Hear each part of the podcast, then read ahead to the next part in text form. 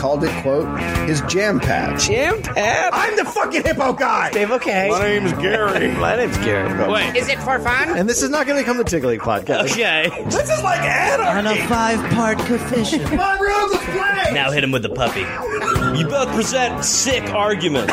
No sleep till hippo! Just like the hippo. Action partner. Hi, Gary. No. Nicely done, my friend. No.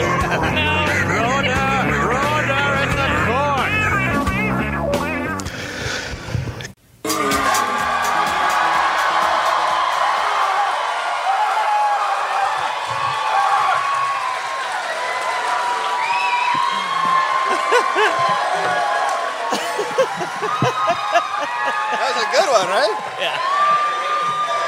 Good one, right?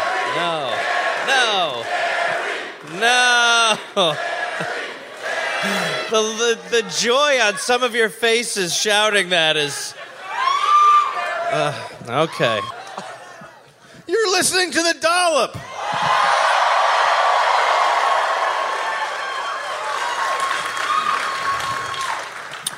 This is a bilingual American history podcast.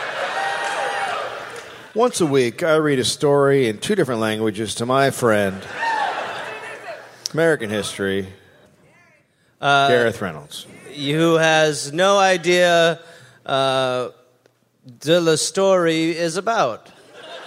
We did it. Barely by this. We fucking did it. They said we couldn't. They said we couldn't. 1828. Year of our Lord Jesus Christ. Jesus Christ grew up in Nashville. The Hudson Bay Company was the. F- That can't be specific. That's just delayed enthusiasm. people. I mean, you never know when you come to a the new town. best one. It's my favorite Bay Company. The only Bay company I think about. The Hudson Bay Company built the first lumber mill in the Pacific Northwest at Fort Vancouver. Sure, it's a great yeah.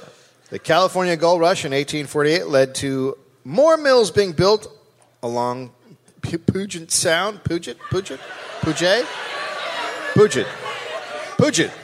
I said it right. Puget? Puget. Puget. I don't know if I buy that. you did say I said it right in there real early. No, I thought she said I said it right. She was oh, lying. okay.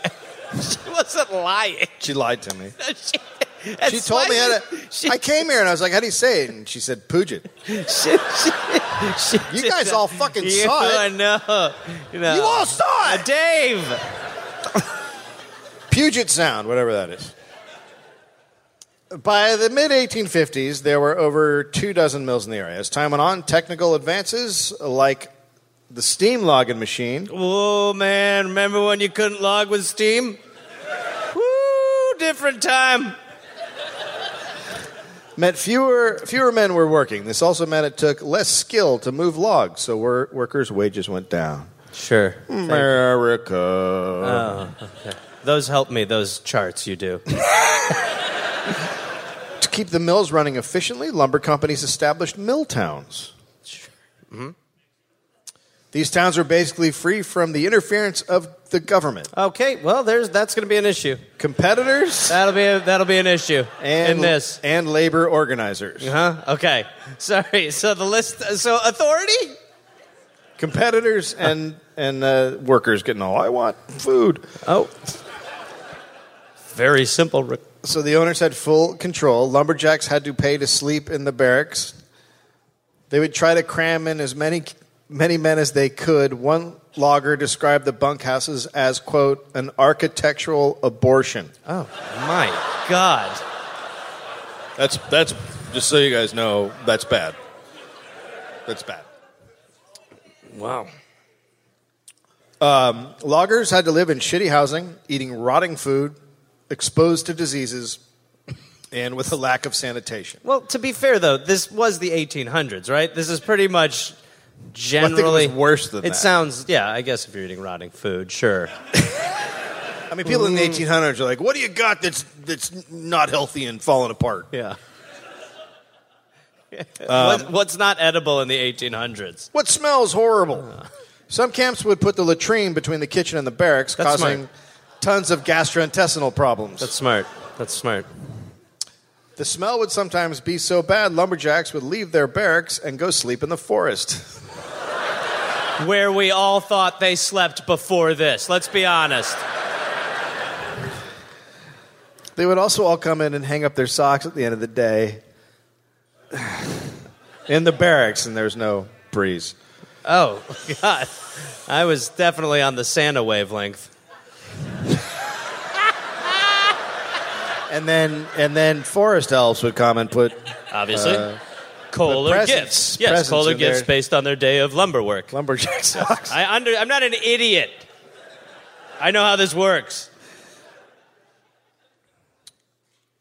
Um, there were no workplace standards. Companies provided the least they could. Logging was also seasonal, so they were always laid off. There were no mattresses in the barracks, What? just hay, and then they had their own blanket they brought around, which was apparently the perfect environment for fleas. Oh, Jesus Christ. Okay. So this is like the human pound.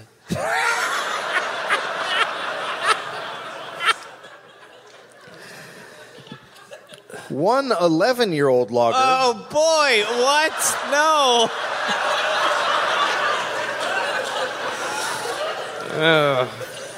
Time to go to work. Yeah. yep. Described his first night's sleep in the barrack. Oh, he's 11. Yep. Quote, not too good. Okay. Interesting. The fleas, having found their way out, were having a grand time.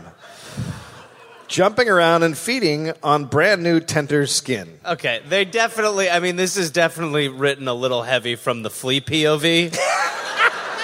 Frolicking among skin particles. Sleep came after my little friends had been fed and crawled back under the bottom blanket again. Uh, this, I mean, this is, this is the cartoon era.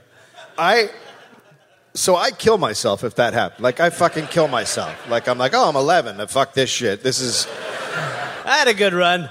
yeah. I mean, I mean, you're just basically a f- flea feeding bag, just waiting for them to come on, guys. I got to go to sleep. No. Yeah. No, yeah, you're Earth and the fleas are us. You're just like, ah! People are thinking about that right now. Logger George Davidson's underwear was, quote, so full of vermin he had to throw them out and sleep outside. What in God's name? He had to throw. Why sleep out? Uh, I got questions. He got rid of the problem. Why sleep outside? Because I think there's so many fleas that if you don't have underwear on, it's. uh, Oh, that's what's weird, huh? Walking around without underwear. no, you're, the fleas are going into your fucking junk and butthole and whatever. All right, I'm outside. I'm with it. Sold. Outside we go, bottomless. Step out like Porky Pig. Just a bunch of guys looking like they're in little nighties. Whew, those fleas are brutal, huh? Well, let's go sleep in the trees. How old are you, nine? Yeah, this is uh, this is Terry. He's nine. So the workers demanded better living conditions, but the logging companies said no. Sure. They said they couldn't afford it. No, of course not. Illness was common because of the food conditions, and if a flu or cold hit, it spread quickly through the packed bunkhouses. VD was also spread as loggers would have sex with each other. Okay. Okay. Okay, little VD log sex, huh? All right. Testing well in Seattle. Noted. Woo! Meow! VD logger sex with fleas? Party of me, thank you. Yes. Is that a, is that a pine tree? You need me to take that down?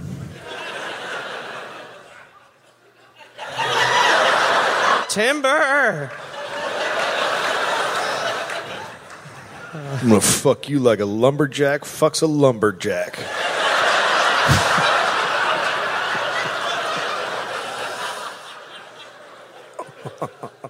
I, would, I would pay so much money to watch a lumberjack fuck a lumberjack. I just. How much? I mean, how much money would you pay to just go into like a time like bubble and just be able to go in here without fleas getting us and just watch?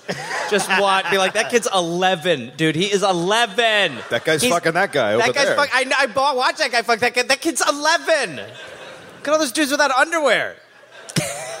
How you No. doing? Hi. Hey, help us or kill us. Either will do. Uh, there weren't any bathing of, bathing facilities at all, so No. men were just caked with dirt. That's the same now. Yeah, I don't know if that makes the logger VD sex hot anymore. Showerless added in the mix. Timber mill workers lived a bit better. They lived in company housing designed to generate profits. The ratios were 30 men per toilet and one small water pipe. Well, thank God they're not eating. I just think about what if you, what if everyone has like there's a gastrointestinal thing going around and everyone's just like, well, like you can't No, you want to get it's like no, yeah, it's like chicken pox. You're like, I just want to get it out of the way. and you can't because Barry's just been fucking sitting on there for a while, uh-huh. and someone's like, don't shit near the water pipe. That's a classic old lumberjack phrase. don't shit near the water pipe. No, they turned it into a song. Uh, both millworkers and lumberjacks had many, many injuries. Cables and machines would break, sending deadly parts whipping around. Fla- flying logs would crush heads. The state of Washington started collecting data on injuries in 1912. Anywhere between 124 and 269 workers were dying each year. In the first five months of 1914, there were 4,928 accidents or deaths. Jesus. That's, that's just yeah, fuck yeah, get it, get it done. You go yeah. woo logging. Um, there was no safety net in America, so if you were injured, you're just fucked, and then you're just poor forever. Like you sit on the side of the road, you're like, I don't have legs, and then people throw you a pine cone or whatever happens up here. What a scenario you just painted of a probable existence. well, I got a pine cone at least. Oh no. The timber industry, besides shingle workers, were not organized. Sorry, shingle weavers. Yeah, I was gonna say they weave them, Dave. It's a different department. So shingle weavers, they make shingles. Mm, I'm. They used unprotected saws to turn stumps into wooden shingles. It's a big fucking stump, and then they're cranking out shingles out of it. Sure. So they were known for their missing fingers. Oh, great! What a great. It was said you could tell who was working their first day as a shingle weaver because he had 10 fingers. Oh. How'd you know? Look at your hands. Your beautiful hands. How many days you been working here? Oh. I'm holding them all up. Oh. The wood dust caused premature deaths and what they referred to as wood asthma. God, got asthma old. we didn't know existed. Most shingle companies refused to put blowers in to alleviate the conditions of Sure. all the fucking dust in there. In Well, 19 they- they'd get clogged with fleas anyway. yeah. In 1907, timber workers started reaching out to the industrial workers of the world, or IWW, also known as the Wobblies. They're called the Wobblies. Mm-hmm. No one knows why they were called the Wobblies. Okay. The union saw no reason to differentiate in regards to skill, unlike the AFL. A worker was a worker, and they all deserved a living wage and decent working conditions. Lunacy. the Wobblies told lumberjacks they deserved a better working environment, but the IWW was considered very radical, even by other union- unions. Short term, they wanted bettering the lives of workers. The long term was to end capitalism. Oh my God. Oh, you fucking. You radicals. I, I, would, I would also say let it play out before you judge it. There's sometimes a uh, darkness before the light, okay? And I think we got a good feeling. Lumberjacks like Tom Scribner came around uh, to the Wobblies after almost dying a few times. Once a log rolled over his chest and ripped open his sides. Oh my God. Well, so I mean, I'm assuming that he kind of popped. Because if a log rolls over you, it's not ripping your sides like raw, and you're like, and stuff, stuff oh comes my God, he got like toothpaste. he toothpasted. yeah, I think This so. guy toothpasted. I don't know how else. His Quote, sides. quote, the doctor had to stuff my intestines back in like they were rope. Hey, don't worry about it. I wish there was a place to bathe. Let's- I'm putting a lot of fleas in here too, just so you know. It's, it's impossible not to. You're real gutty. curling them around and shoving them back There we inside go. of me. No, just gonna kind of wrap it up like a hose around this stick here and jam it back. I think it, once it's in there and you jump around a little, I think it'll kind of shake itself out like a duvet.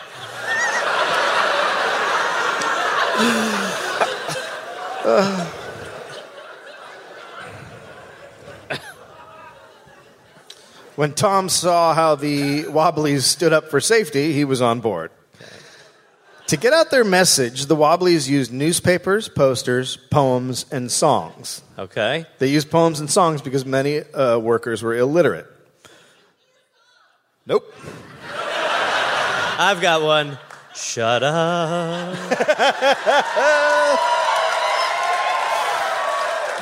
I'll give you some titles. One sociolo- sociologist wrote that, quote, IWW uh, created the strongest form of group solidarity in the hobo world.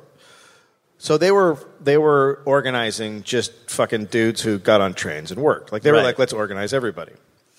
Um, they sung songs like "Fifty Thousand Lumberjacks," "Arise, You Prisoners of Starvation." That's a good one. Uh, Michael Jackson covered that. Uh, conditions they are bad. Interesting. That one got right to it. Yeah. Um, if you all will shut your trap. Is this Grandpa's album? if, if you would shut your trap, If you all will shut your trap. I'm gonna sing a song now. Shut the fuck up, you fucking animals. if you all will just shut your trap. Tom, uh, Tom, I feel like that's not. Uh, it's not giving us a union feel, like a brotherhood. If the Brotherhood would shut their fucking traps, I could deliver. But I've had to write a concept album because you idiots won't shut your traps.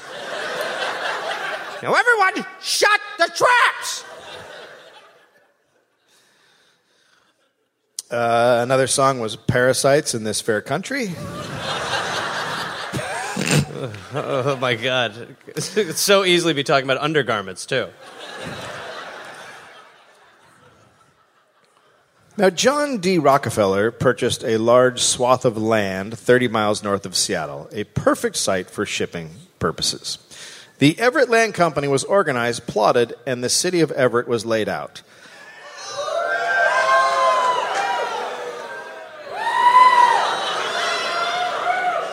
Okay, first of all, first of all, first of all, that's where I get my meth.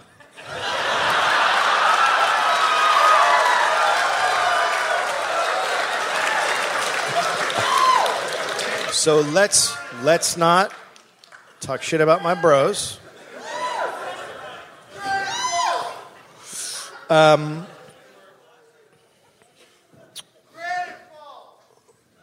it's the worst thing anybody's ever yelled at a show.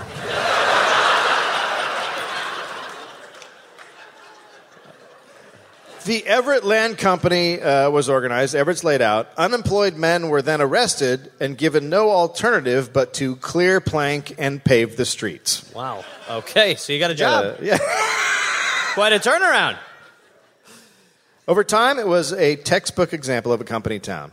Rich men promoted Everett as, quote, the city of smokestacks. Oh, God. What a selling point. Uh, we will remember you. we were going to call it Fuck the Lorax, but uh, we went with City of Smokestacks. Well, it's taken. Problem is, it's taken. Uh, Some doctor. Over, over 35,000 people lived in Everett in 1915. The main business activities were lumber, shingles, and shipping. Sure. Everyone made their money off lumber. So those in power oppose anything that would harm their rule. Even when the shipping, uh, shipbuilding industry tried to, set, tried to set up in Everett, they opposed it and blocked them from coming. Interesting.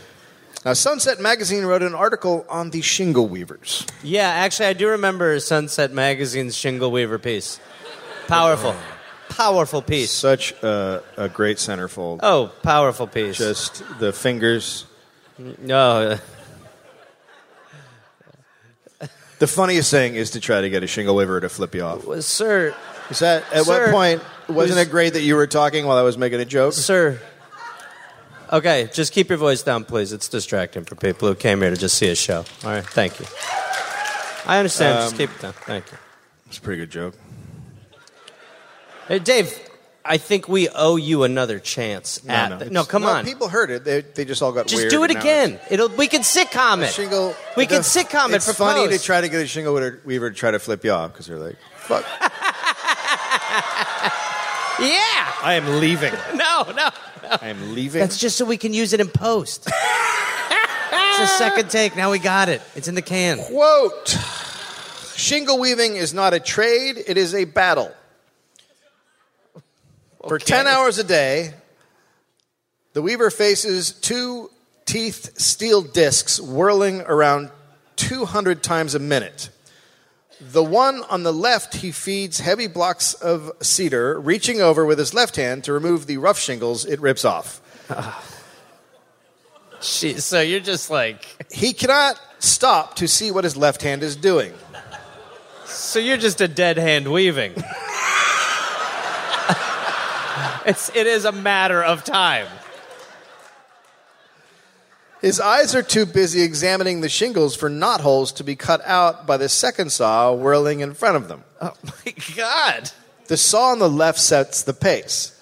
The sawyer must reach over to its teeth 50, 60 times into hungry teeth, turn the shingle, trim its edge on the saw in front of him, cut out the narrow strip containing the knot hole with two quick movements of his right hand, and toss the completed board down the chute. What? Hour after hour. Oh, no. Sooner or later, he reaches over a little too far, and the whirling ba- blade tosses drops of deep red into the air, and a finger, a hand, or part of an arm comes sliding down the chute. Oh, a chute? Hey, uh, Bobby, that's not a shingle. I'm sorry. Oh my god. When I used to when I used to cut like when I used to work on houses and I would have to cut tiles, I would honestly I'd resign myself to the fact that I was going to lose a thumb. Yeah, a friend of mine I was did. I was Friend of mine I was just I was like just don't be attached to both and once you lose one you'll never have to do it anymore. Yeah. I was like it'll be fine. You'll just lose one and that'll be that. A friend of mine cut off his, he was a comedian, he cut off his thumb, and I went to see him, and he's like, it's fucking great, man. I get, um, I get workman's comp, and I can get a writing sample, and then he got hired on The Daily Show. Uh, so, uh, nothing's changed, is what I'm saying. uh, shingle weavers were known for their mutilated hands. Uh, this made them very hard men. The Everett Shingle Weavers formed a union in 1901, and in 1914, 1915, a depression hit. In the spring of 1915, a notice was posted stating wages would be cut. The Everett Shingle Weavers went out on strike. Scabs were brought in, as were gunmen, and violence followed. Courts made injunctions against the strikers, and the strike failed, and wages were reduced. But they made an agreement before they went to, back to work with the owners. They get more the- fingers. they get more fingers. We want two more fingers each. They each got a pig knuckle to put where a thumb had been. I'll take it. We got pig knuckles, boys. Three, three cheers for pig knuckles. So they made an agreement with the owners when they went back that if the price of shingles rose, their wages would go up. Okay, good. Well, surely everyone will hold to that. When Surely. has the owner No, of no, a no, no, no. factory or a mill not Handshake. held up his part of the bargain. Handshake agreement. In the spring of 1916, the prices of shingles shot up. There we go. That's good news for these pig knuckled workers. The owners did not raise wages. Okay, I'm not uh, sure why, but they uh, shot. Delegates demanded a raise. Uh, by May 1st, most of the owners gave in, but not the owners in Everett. And another strike was on, and more scabs poured in. Strikers were arrested and thrown in prison on any charge. And on August 19th, the picketers were attacked by the owners' henchmen, beaten with brass knuckles and blackjacks, stomped by boots, and kicked in the face. I'm not high fiving you. The police watched and did nothing. That night, the picketers and a bunch of Everett citizens returned the favor, attacking the henchmen. This time, the police rushed in with guns and just started Whoa, beating whoa, people. whoa, whoa, whoa! What are you guys doing? Hey, hold Leave on. Alone. Leave It's the a one-way alone. street. One-way Leave street. the henchman alone. You jaywalked. You don't fuck with our henchmen. As all this was going on, the Wobblies were trying to organize lumber workers in Seattle. An organizer was sent to surround, uh, surrounding areas to check out the situation. James Rowan was chosen, and on August 31st, he made his way to Everett. When he arrived, he came uh, and he with a box and he put it down 50 feet back from the street, following regulations, to start making a speech. The local sheriff, Donald McRae, was nearby in his car. He was drunk. Okay, wait. Uh, could we ti time out for just a quick 2nd Uh-huh. So the law was the law was that you just you could stand on your box anywhere. You can stand 50 feet back from the street. You can't 50 stand on the street. Just if you 50 laid a, feet. blo- a box down, then you could just Then you can start talking. You bring your box. okay. It's box talk. Box talk, yeah. Okay, so just get on your soapbox. So that's what I mean. You, but Soapbox. yeah, I know. But you just sounds competitive. sounds like I'm finally understand the rationale behind permits. Yeah. Otherwise, you just got guys on boxes everywhere talking. Yeah, just like oh, I'm gonna fuck with this guy's box speech. Stop following me with your box. No, fuck you. Ah, stupid law. So uh, Sheriff McRae offered to arrest uh, Rowan if the uh, local AFL union guy wanted to, because union The- guys union the- guys hate wobblies. and the drunk AFL cop. guys. The drunk cop, yeah. Copy. The AFL guy said no, he hasn't done anything to deserve arrest. So the sheriff went up and grabbed Rowan and took him to jail. Sure. For disagreeing with an officer, which is illegal. Yeah. Yeah. He went. He was released an hour later and went straight back to his box to resume his speech. And then he was arre- he was arrested again. Okay. He was charged with peddling without a license, denied a trial, refused postponement, and sentenced to 30 days. Or he could leave town. Huh. So he left town. Wow. Okay. And he went to check out other towns because that was what he was doing. So another wobbly came the next day and opened an office in Everett. And he started selling literature. Uh, and uh, he was trying to get a prominent, prominent wobbly lecturer to come up and speak. Sheriff McRae, super not into it. Hmm. Was he drunk? He stormed into the wobbly office and yelled, quote, that man won't be allowed to speak in Everett. I order you out of this town. Get out by afternoon or you're all going to jail. McRae was drunk. Okay. Good. Good. Good. Good. After he went, Does he know he's a cop? Is he just on a blue out where he's just drunk and doesn't know he's a cop when he's drunk? I blued out again. I think I arrested a bunch of guys for handing out pamphlets. I got so hammered I was a cop again. He just wakes up in the uniform like, oh no, not again. What did I do? hey, Jimmy, was I with you last night? No, well, I mean, for a little bit, but then you said you were going to go have one nightcap, and then you ah, rolled. How many guys did I arrest? Oh, A lot of guys. A lot of guys left town, too, because you gave them that weird option you came up with. God damn it. Yeah, super crazy drunk option that you. Did I tell you I did that to my dentist? Yeah. It's, it's totally nuts. I got to stop drinking. Yeah. Or I got to drink more. I'm not sure. I just think I would just get rid of the cop uniform. I look so good in it. 20th Century Fox presents. oh, no. So, so after uh, after McRae had stormed into the, the office, the IWW office, he went to a pool hall and just started grab, grabbing random workers, Yo. uh, guys who didn't have families, and then just made them get on a train and leave. What? It's just- he just deported a bunch of guys. He's like, Get the fuck out of here. Hey, some guy opened an office. Get out.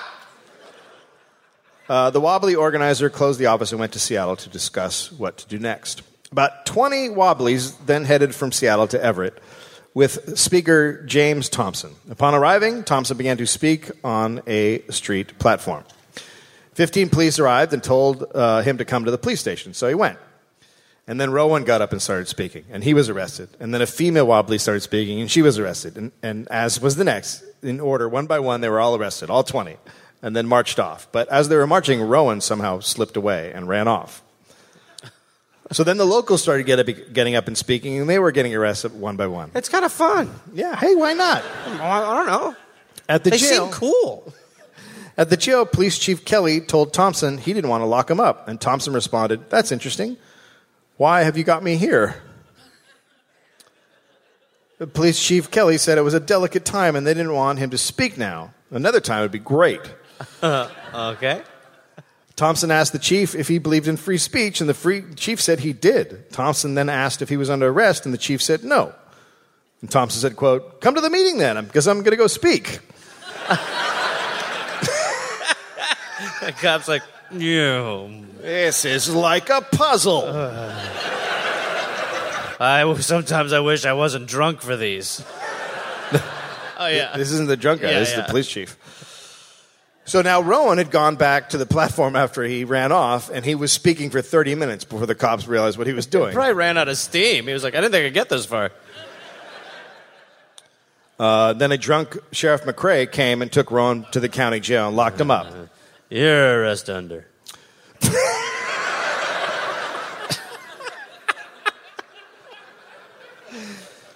No formal charges were made against anyone. The next morning, the Wobblies were all deported on a train. Okay. What? All right. Well, he put some on a boat, but he made them pay for the boat trip. Well, I mean, as he should. It's a vacation. The next day, another Wobbly organizer arrived and opened the, the Everett office again. And then And he's just like, okay. Jesus Christ, they just they keep fucking coming. They're like Borg. A lot of you didn't get that. You fucking have blown it by not watching Star Trek.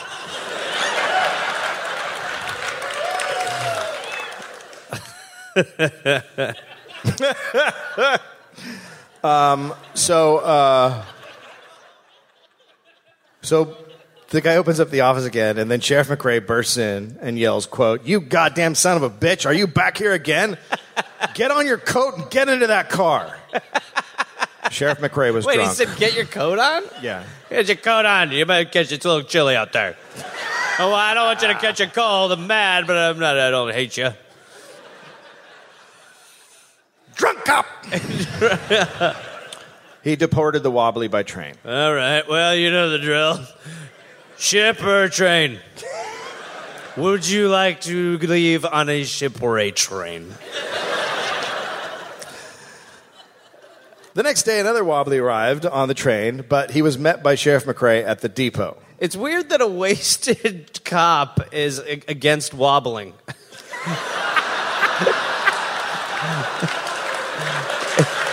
I hate wobbling.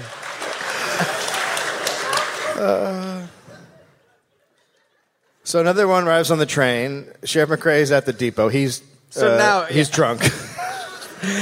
I mean, I'm down for you to keep saying it, but I'm just going to assume he's drunk unless you tell me he's not. I'm just reporting it like it was reported. So that's how they're reported? They're just like, yeah, and he was also drunk. The. Wobblies were like, he was fucking always drunk.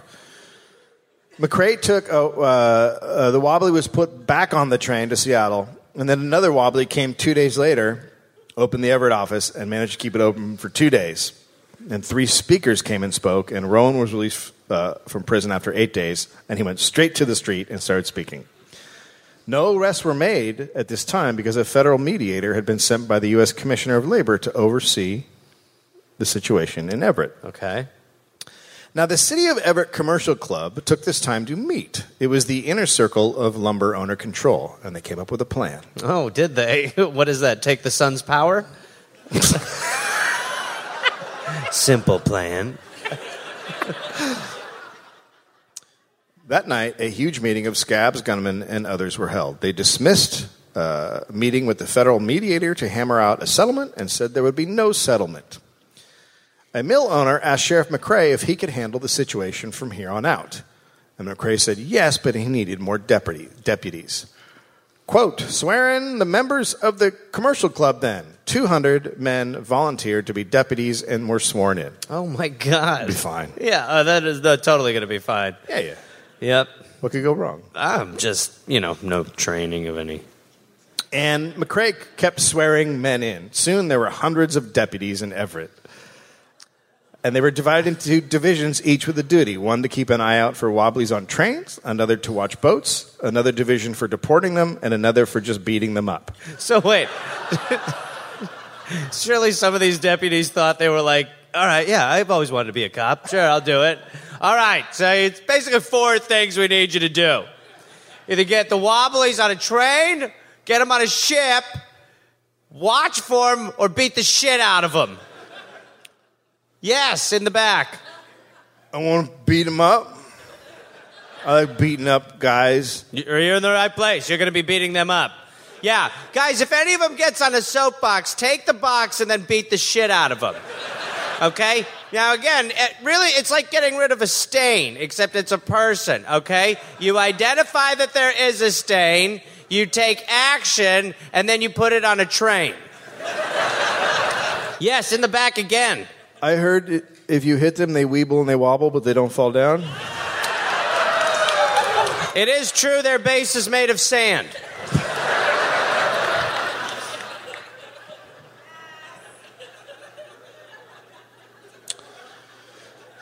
Also, I'm shit faced. I should, uh. I am Weird. I'm blackout shit-faced. drunk. I'm shit faced. That's fine to do here, guys. I don't remember these interactions. I'm like the memento guy. Memento? Memento? Uh, I feel like my breath's fine. I don't want one, thank you. It's curious. Now, some lawyers at this took this time to drop out of the commercial club. Their names were then listed on the bulletin board to boycott. Police were people were forced to now choose between the two sides. Businesses who who did not have mortgages or weren't dependent on lumber owners put up signs that read, "We are not members of the commercial club." While the commercial club used their money to buy blackjacks, leaded clubs, guns, ammunition, hire detectives, labor spies, and quote agents provocateur. Good. Good, good, good. And uh, what's the last one? Agents provocateur. I think that's a Cologne. Is it not? It's definitely a fragrance. I thought it was like a, think a it's lingerie. Daniel Craig's Isn't it like a cologne. lingerie store in L.A.? What is it called? Is it a lingerie store? Fuck yeah, it is. All right. Or a cologne, weirdo. So anyway, they, I guess they brought in a bunch of uh, people who sold lingerie. Yeah. And I know all the big lingerie stores in LA, to be fair. All of them. That's where I eat my lunch. Yeah. Morning, Kathy. Gareth, how are you? All right.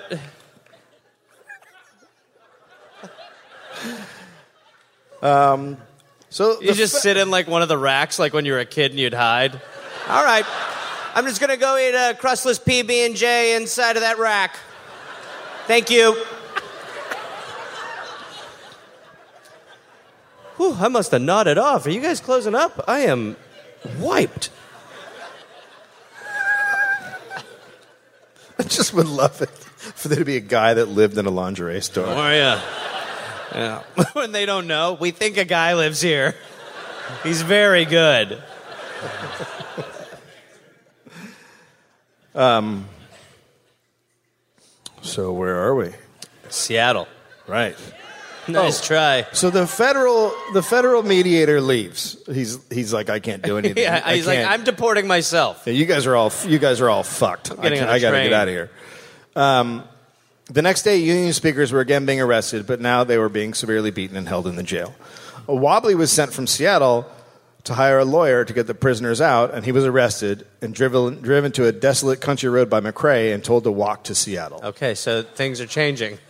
Yeah, now they're walking. Now it's walking. Uh, I was told there'd be a train or a ship. No. No more luxury. Walk. Give me your shoes. Dude, walk on your hands. Sheriff McRae then kicked him in the nuts.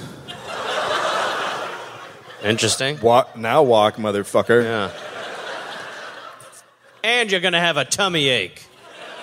Let's get out of here, boys.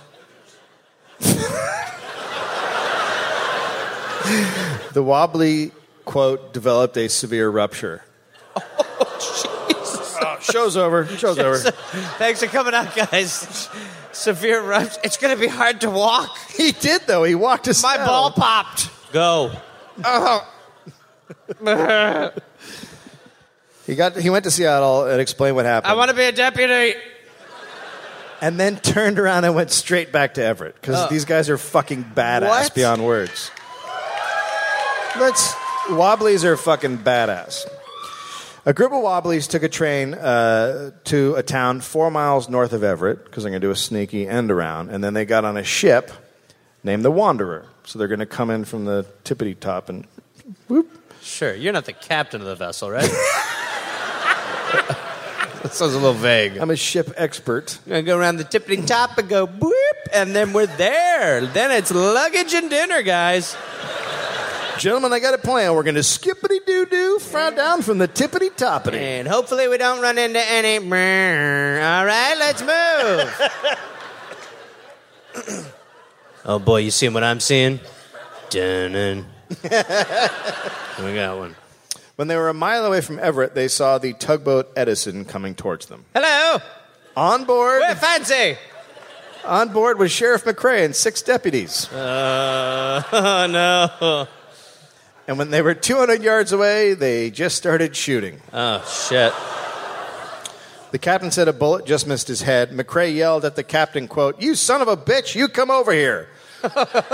All right, take that, bullets. The captain yelled back, "You come over here." Hold on, let me see if I can. He said to go over there. I don't know what he's saying. I don't, I'm not. I'm not. What do you guys have over there to eat? Butter. That's it. That's how you tell who was here in the first show. First show was about butter. So if you didn't come to the first show, that's your fault. So, that's what you missed. Um, a butter callback. So the Edison pulled up alongside, and McRae, McRae took them all off the boat, and he pistol whipped the captain, and then and then kicked him in the nuts.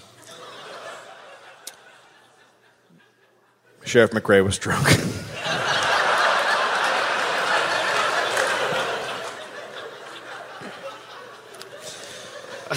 He, he said the captain was bringing people into Everett to riot, and the captain said he was a Union man, and McRae yelled, quote, you shut your damn head, or I will Shut your damn head. What? what? shut. He's drunk. Shut your head. He head. doesn't. He doesn't know how mouths work. He's No, like, he- yeah, he's- the goddamn thing in your head. Well, shut he's, it. He's just sick. He's also probably just at this point. He's told them to shut their mouths so many times that he's like, "That's not working. Shut your whole head." Said, "Shut your trap. Shut the head. you shut your damn head, or I will knock it clean off. Shut your head, or I'll knock your head off." This guy doesn't know how heads work. I'm gonna eat your head. Stop saying things. Uh, McRae then went about beating the Wobblies with his pistol and took all 21 to the Everett jail. No charges were filed. Uh, the Wobblies were beaten again in jail. One young Wobbly was repeatedly asked, quote, Are you an IWW? And each time he said yes, he was smashed against the steel walls. He was a mess, but he would not stop saying he was a Wobbly. Yeah. All right.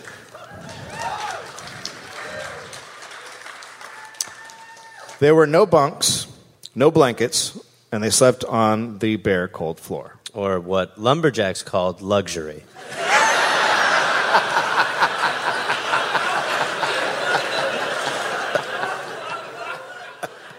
I slept on a bed made out of skin. What? Fleas carried me out once. Have you ever seen a cartoon? I was one. they were singing like. flea songs. Shut up. Um, so then Rowan came back to Everett, and he was arrested as he got off the train. There were now 40 Wobblies being held in Everett without charges, and they were beaten daily. McRae then took Rowan out to the country, and on his way, he told Rowan he was not happy because Rowan had been telling the citizens of Everett that the jail was lousy. Oh, wow. I mean, you hurt my feelings. You know that? I was fine with all this stuff till you said the jail stunk. You know how hard it is to maintain a jail? McRae was drunk. McRae drove to a country road and told Rowan to walk back to Seattle. No beating. Surprised, he started walking, but only made it 75 yards when No. a dozen men wearing handkerchiefs over their faces attacked him. Oh, boy. They beat him with clubs and the butts of their guns and put a bag over his head. That's never. Not good. When yeah, you if get bag a overhead, Bag, bag over your head. you got a bag feeling about this one. Yeah.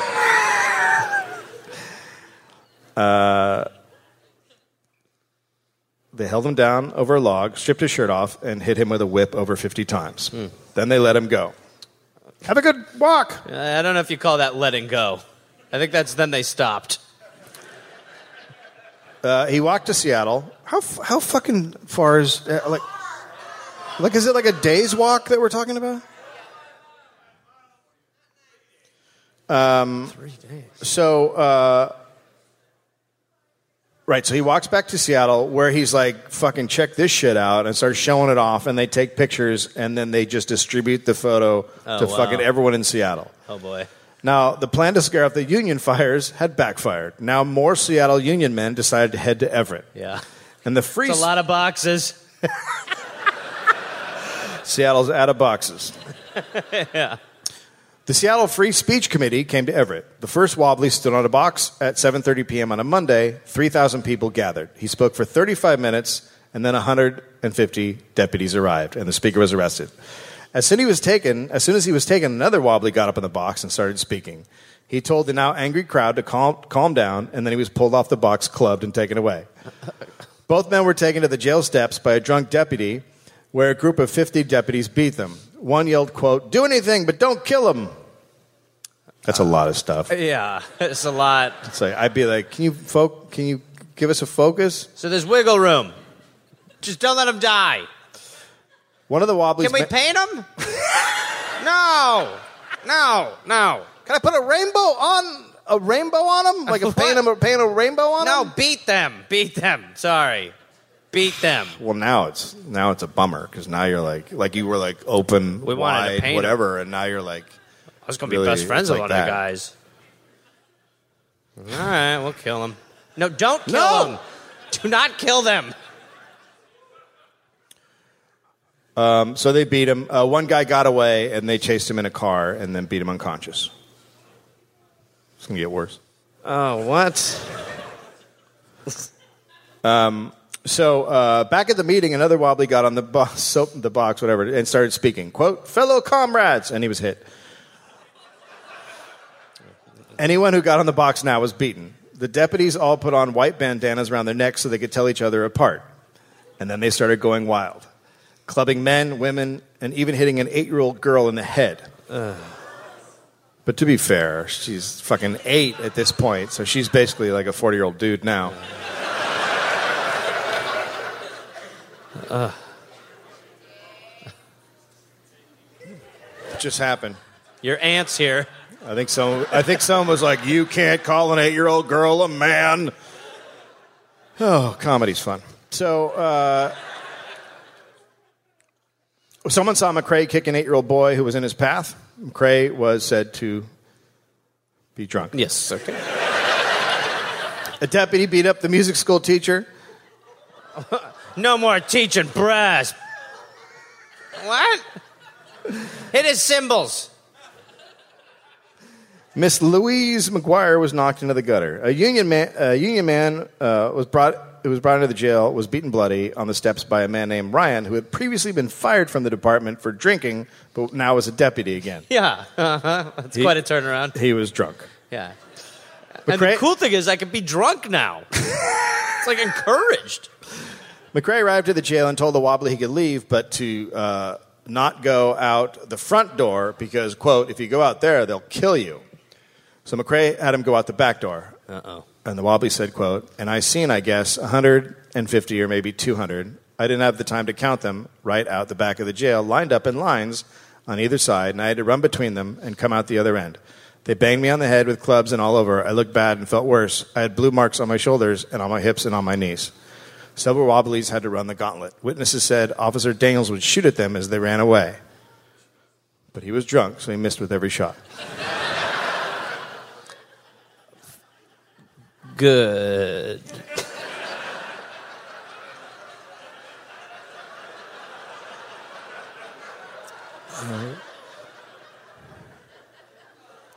This is a gauntlet. Dude, Who does a gauntlet? Oh, that's insane. Yeah, I mean that's yeah. The lumber companies had uh, a law passed a law preventing people from speaking on this specific corner that the Wobblies kept speaking on. Well, that's very specific. Take that, motherfucker! Where are you going to go now? The uh, just I guess what do you what do you call it? Uh, kitty corner? You call it kitty corner? Uh, we're going to go over there. So Uh, okay. it was a good uh, try. Shit. Um, So on September 20th, a meeting was held in the public park. Between 15, uh, between 10 and 15,000 people showed up this time. Wow. They listened to wobbly socialist union leaders and other citizens. The commercial club and McRae did absolutely nothing. Instead, the sheriff turns his attention to workers on the outskirts of town who were passing through. Wait. Yeah, now he's just like, fuck it, let's just go beat up some. Now it's like they're just hunting. They're going to go, let's go get some workers. Or, Uh, they're organized. Let's find another bunch of weirdos. Come on, we got a good buzz going. Let's get some people on ships. Um, migrating workers were pulled off trains, beaten, robbed, and made to leave. They started calling beating the travel migrants, quote, slugging parties. Oh, what the fuck?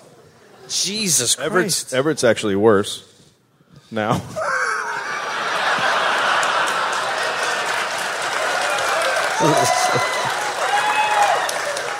Uh, some aren't laughing. No, there's some people who are like, I live in Everett. And uh. you're like, whoa. Sorry, how many people live in Everett? I'm glad you're alive. Um, the slugging parties were attended by the top citizens of Everett. The mayor, Oh, hello. Hold my monocle. Uh, an ex governor of Minnesota who had moved here, Jesse Ventura.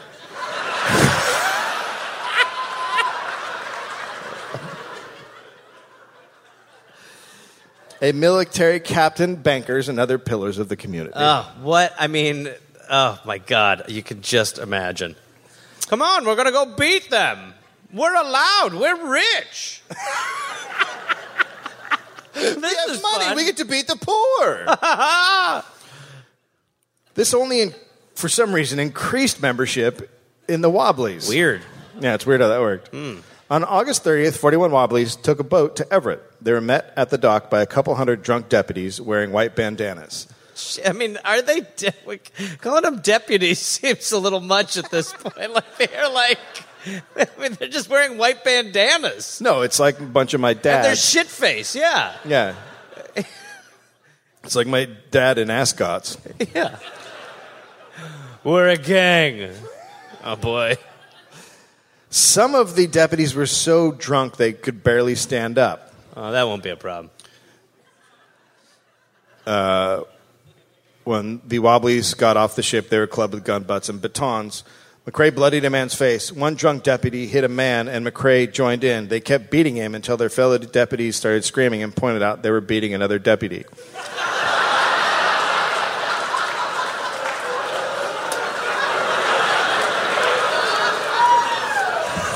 Take that, Wobbly. That's Chad. Oh, shit. Chad. I thought you was a Wobbly. He's wobbly now. He's said, Chad is now a Wobbly. Oh, man. Well, Chad, good luck with poverty. Here you go, Chad. It's pine cone. Uh, the Wobblies were loaded onto trucks, taken to a country road, and made to run a gauntlet. I fucking love the gauntlets. It, it is amazing to listen to like the the tactical shifts in ways to suppress. Like, get out. All right, now you got to go through the spanking machine. Like, it's like, what will make you stop? Okay, ready? Oh no. A quarter mile away at the Ketchum house, the family heard the cries of the wounded men. The Ketchum brothers decided to investigate. Quote The deputies were formed in two lines. A man would be taken out of a car, and two deputies would join his arms up behind him, meanwhile hammering his unprotected face from both sides as hard as they could with their fists. Then the man uh, was started down the line, deputies striking with clubs and other weapons and kicking the prisoner as he progressed. Just before reaching the cattle guard, he was made to run. In crossing the blades, the three men on the east side of the track would swing their clubs upon his back, while the men on the west clubbed him across the face. This was repeated uh, with the men as fast as they were dragged from the autos. They also heard the sound of blows and the cries of, quote, Oh my God, Doc, don't hit me again, Doc. Because one of them was a doctor. Stethoscope gave him away. It- like, that feels like it's a, gra- again, with the Hippocratic oath. You're not supposed to Uh, the- yeah. be part of a gauntlet. I don't think that specific language is in there though, or it wasn't. Boy, that's crazy. Lou Ketchum took a deputy by the coattails and asked, What are you doing? What is going on here? The deputy replied, We're beating up 41 IWWs. The super drunk deputy, who had beaten one of his own with McRae, shouted, quote, Let's burn them! Oh boy. Uh, that guy's really drunk. Yeah. Hopefully. Others started screaming, "Let- Let's hang him. McRae then said, quote, if So it's like the Pee Wee Tequila Bar. I don't know what that is. I say we let him go.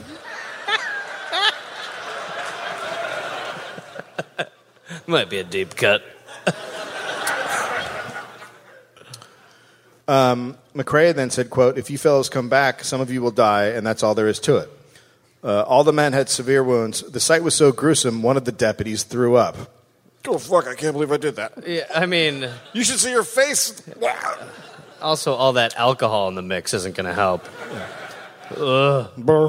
The injured men pooled their money together and put the eight most seriously injured on a train. The rest walked. One of the Wobblies said McRae told him if he returned, he'd fill him up with holes. The Wobbly said he had a right to free speech, and McRae responded, quote, to hell with free speech and the Constitution. You're now in uh, Snohomish? Good night, everybody. So proud. You're now in Snohomish County, and we are running the country. Whoa. Bold. I mean, he took it wide. Bold. He opened it up. Yeah. Could have started with state. Yep. Went big though. Went all the way. Running the world. You didn't hear? Yeah. We conquered Europe last night. Stupid assholes. You fuck yourself. Yeah. The next day, the Ketchum brothers saw some of the deputies worried and looking around the grounds.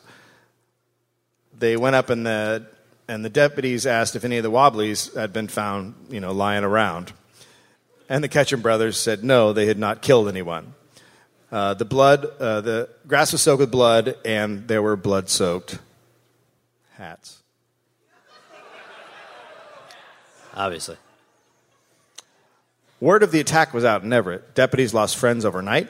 A mass meeting was called. Local church leaders joined in. November 5th was set. It would be on a Sunday. Word went out all over the Northwest for Wobblies to come. The commercial club responded to the meeting by doubling down. Blackjacks, revolvers, and high powered rifles were gathered. Hmm. It feels like commercial club's a little light for what they should be called. No, not at all. More deputies took the oath. Two days before the meeting, You're just rushing them in. Let's go. Put your hand on it. Do you go? Yeah. Do you go? Yeah. Hand on it. Do you move? Let's go. hi, I'm drunk. Yes, go. Yeah, great. Go, go, go. Guys, don't even put your hand on it anymore. Move, move, move, move. Two days before the meeting, McRae stormed into the uh, Wobblies Hall in Ever- Everett. He, he was drunk. One of them asked if he believed in unions, and McRae said, quote, Oh, what? Yes, Okay. of course I do. Yeah, obviously. Yes, I belonged to the shingle weavers at one time. Oh. But when the shingle weavers went out on strike, I donated $25 to the strike fund, and they gave me a rotten deal and sent the check back to me. Oh this But that's good. That's not. his but his little Didn't- it's just his little heart was hurt. yes. His little heart he His- wanted. His heart was hurt. And He so wanted- now he says to hell with shingle weavers and the rest of the union. Ah, the little baby boy, he just Oh, I mean, I know he's been a violent drunk pig. We found, we found what happened to the little fella. Yeah, no, yeah. Like a shrink would just be like, oh, right there, boom. Okay, yeah. That's uh, say no more. That's why you're the worst, right there. You're the worst because of that. The Wobblies hired a passenger ship for the trip to the meeting. 250 boarded. They sang songs as they crossed the Sound. At uh, 1 p.m. in Everett, the mill whistles blew. Out poured deputies and scabs armed with clubs, revolvers, rifle, clubs, revolvers, rifles, and shotguns. Everett citizens were removed from the dock. Men were waiting armed with guns on the tugboat Edison and lined up in warehouses.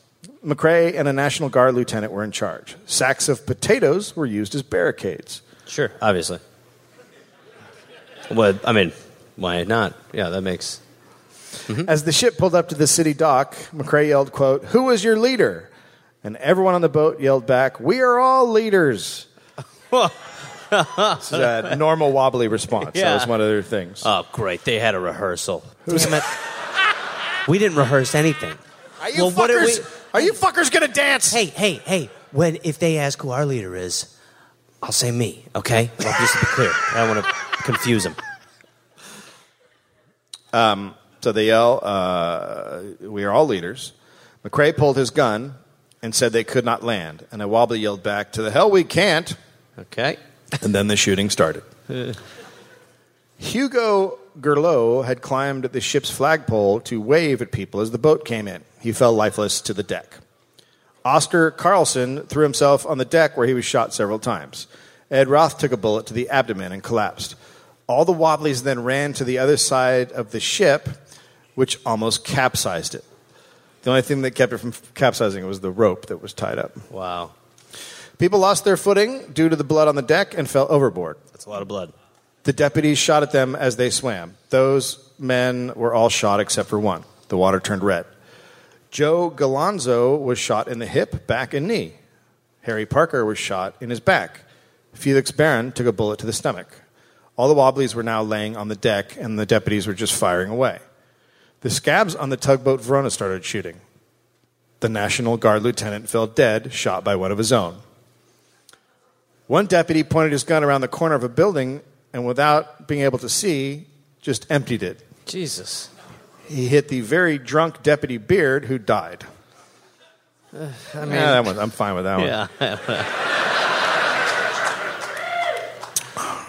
McRae fell to his knees after being hit in the steel jacket he was wearing. My jacket. It's hit. He yelled out, "quote Ooh, I'm hit! I'm hit! I'm hit! Ooh!" What is he, the doughboy? Ooh. Ooh. no. In one warehouse, the drunk deputies started going crazy, shooting and running around in all directions.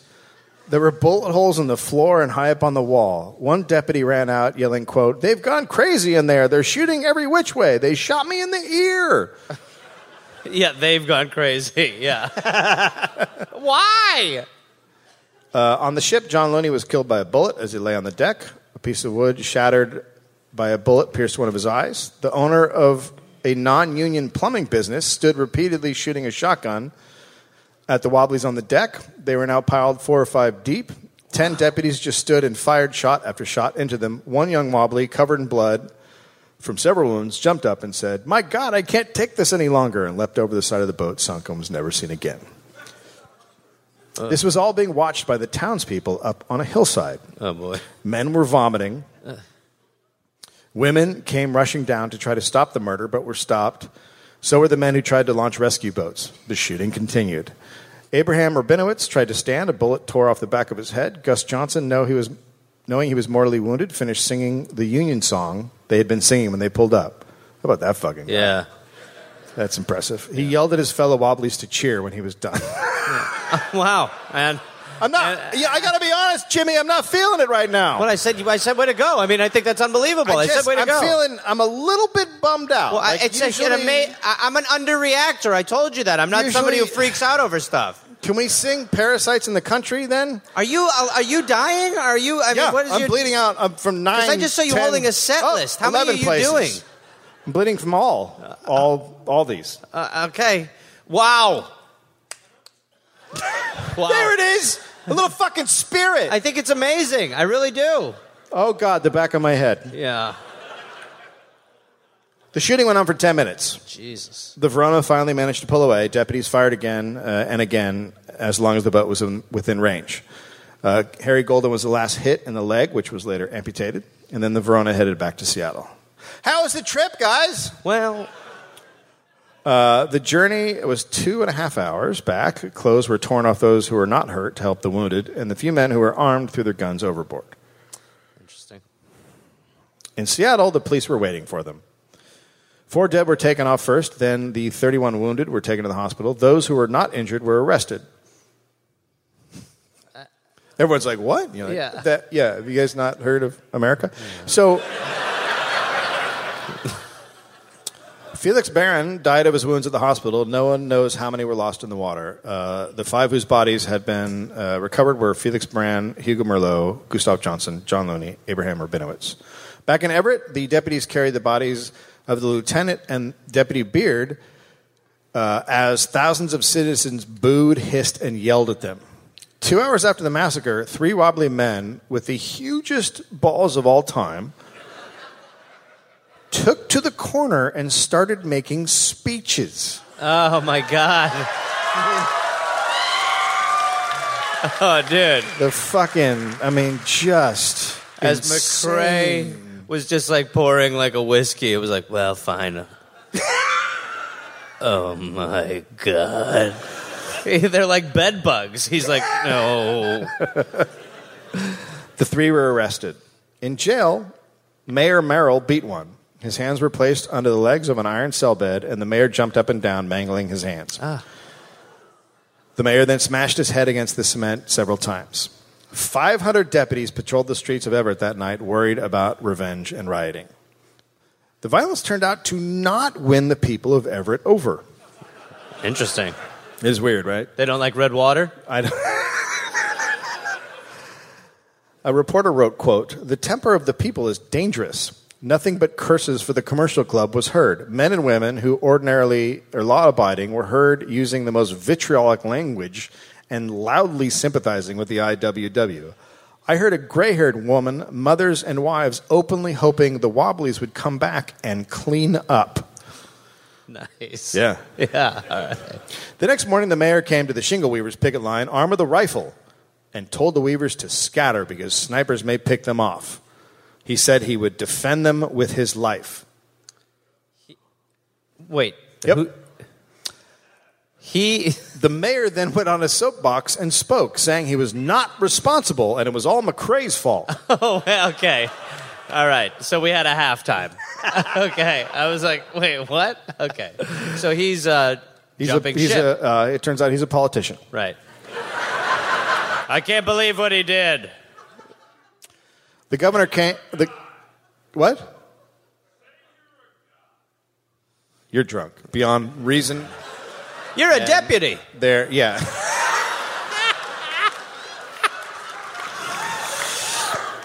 The governor came and met with the mill owners and officials, but not the workers. A coroner's journey quickly concluded the lieutenant and uh, Deputy Beard had been killed by, quote, gunshot wounds inflicted by a riotous mob on the steamer Verona. Okay. The old, the old boat riot. Yeah.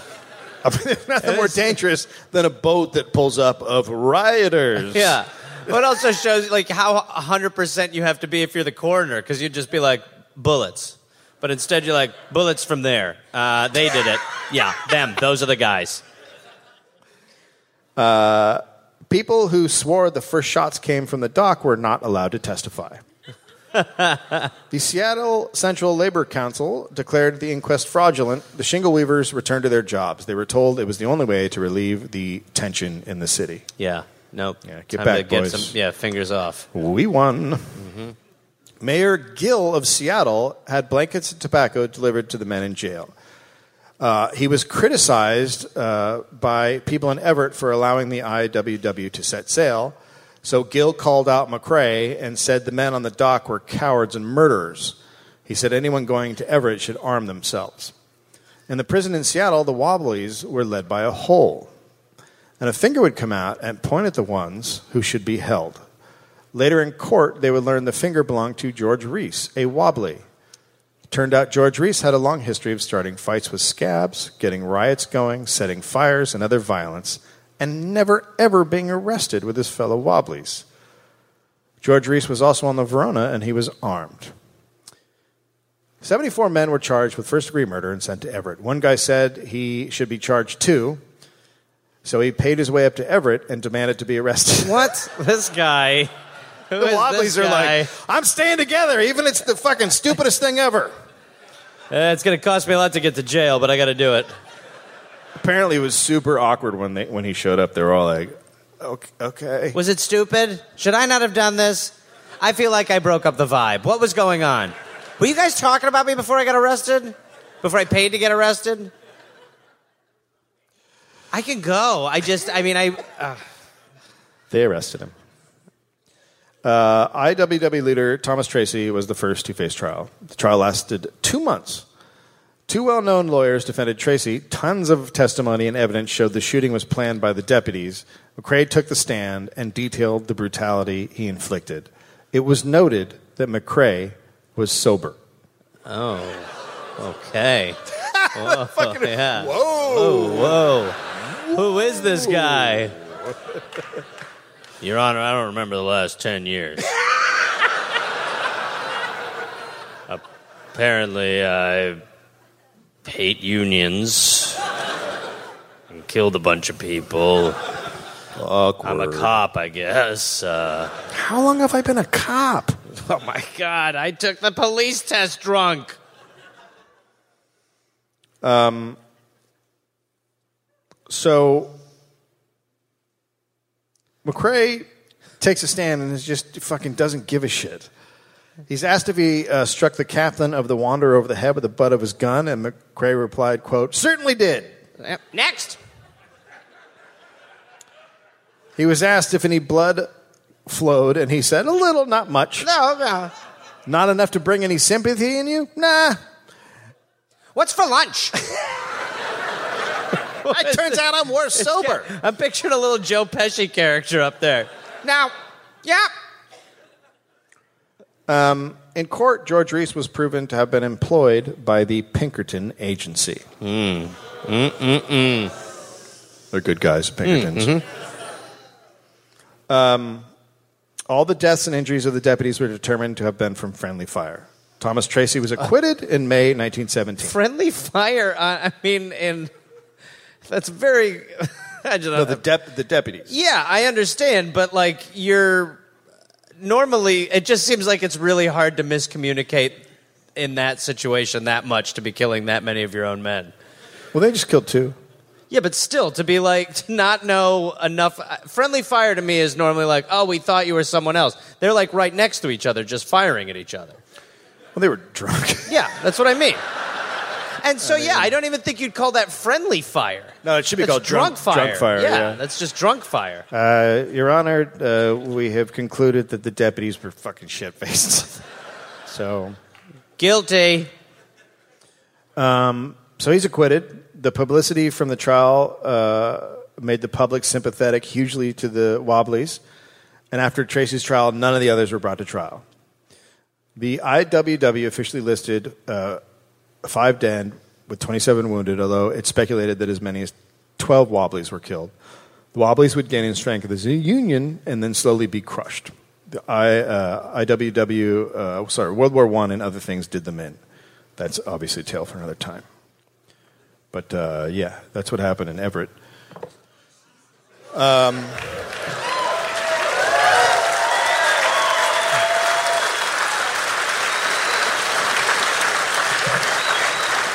so, We'll get back there.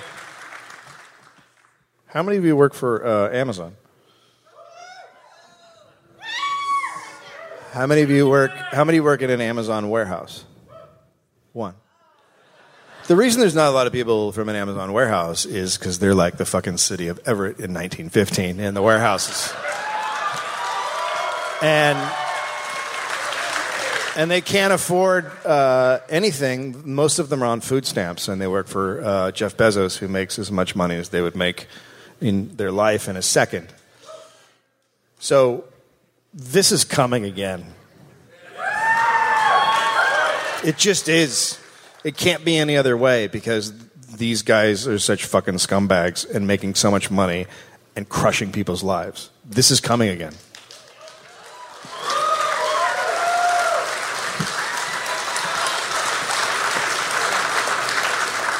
And wouldn't it be great if the Amazon guys all joined up with the fucking IWW?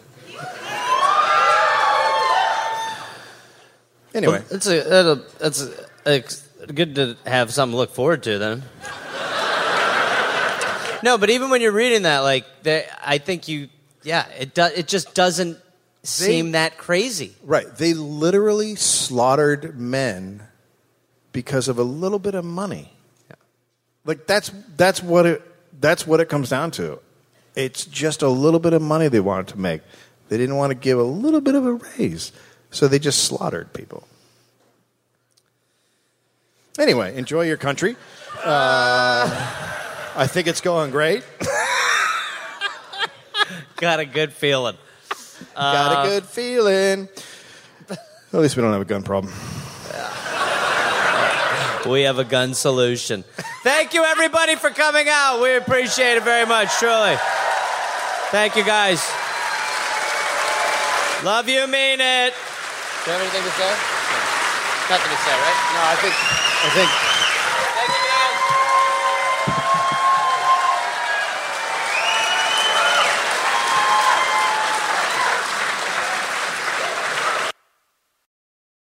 Hey there, people listening to the Dollop. Uh, this is Gareth. Yes, this same guy. I listen. I have a new podcast called "We're Here to Help" that I'm doing with my friend Jake Johnson. It's basically a call and advice show where we don't say that we're professionals because we aren't, but we try to help people with problems that are important to them. You can listen to it wherever you listen to podcasts, and it is out right now. So go listen to "We're Here to Help" with Jake and Gareth. We're here to help with Gareth and Jake. I don't remember how we did it, but either way, fun. Half hour comes out Tuesday, August 22nd, and the episodes will be out every Tuesday and Friday. We're here to help. Oh, hey there, everybody! It's Gareth. You know from this uh, this podcast. Uh, listen, I've got some stand up shows. I'm inviting the Garmy, the Gareth Army, to join me for. I will be in Fort Collins, Colorado, August 18th and August 19th. I will be in Minneapolis, Minnesota, August 24th through August 26th at Acme. I will be going to the UK in September. Please join me. I will be in Glasgow September 13th, London September 15th, Dublin September 17th, and September 19th, Manchester, Birmingham September 20th, Bristol September 22nd, and Cardiff September 24th. And then in November, I'll be in Australia. November 10th, almost sold out, I think. I'll be in Melbourne, Australia. Then I will be in Northbridge, Australia on November 15th, Adelaide, November 16th. Canberra, November 17th, Brisbane, November 18th, and then I will be in uh, Sydney on November 24th. Go to GarethReynolds.com for tickets. Garmy, let's get at it after it. Let's see you there.